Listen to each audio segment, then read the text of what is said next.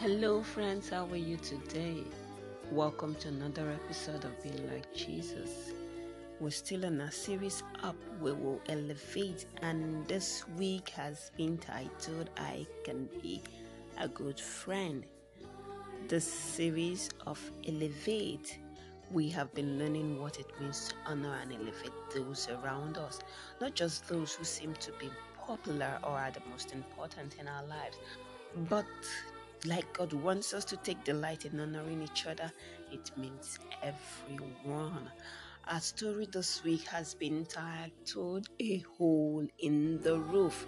A Hole in the Roof, and we have been reading from Mark chapter 2, verse 1 to 12.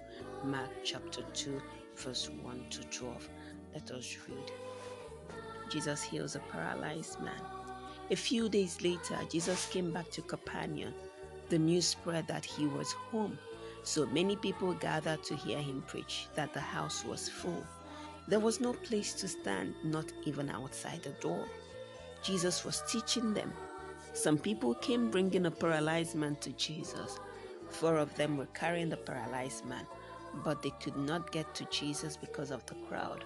So they went to the roof above Jesus and made a hole in the roof. Then they lowered the mat with the paralyzed man on it. Jesus saw that these men had great faith.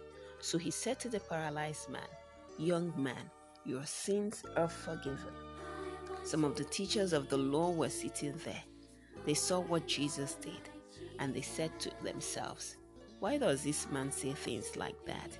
He is saying things that are against God. Only God can forgive sins. At once, Jesus knew what these teachers of the law were thinking, so he said to them, why are you thinking these things?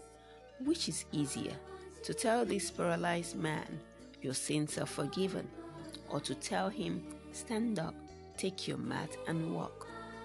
But I will prove to you that the Son of Man has authority on earth to forgive sins.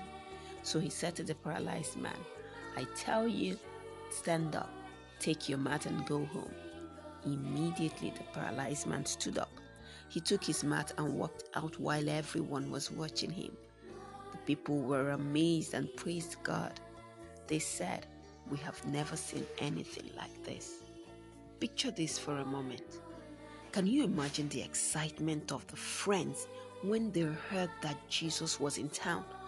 The day they decided to pick up their friend who was not able to walk and carry him, the laughter would have had as the laughter they would have had as they rushed along, and the joy they had as they came up with the idea to take a risk and lower their friend through the roof. Good friends bring joy and laughter into our lives. They are the ones that we can share our excitement and adventures with. Can you think about some of your friends and why you like them so much? Can you think about some of your friends and why you like them so much? Write a few of these things down because you can encourage them today as you think about this. Do you think that you are a friend that brings joy and laughter to other people? Plan something to do with your friends today, and whatever it is, have fun. Remember, our memory verse is still from Romans chapter 12, verse 10. Love each other with genuine affection and take delight in honoring each other. Romans chapter 12, verse 10. Let us pray. In Jesus' name, amen. Father, we thank you for today's lesson. Thank you for the gift of good friends in our lives and for the joy and laughter they bring. Father, we thank you for the excitement and adventures we share together. Lord, we pray that you will help us to also be good friends to our friends. In the name of Jesus. Amen. Amen. That's it for today. Do have a wonderful day today. And don't forget to encourage your friends by telling them a few of the things you like about them. Have a wonderful day today. The same time tomorrow. Bye.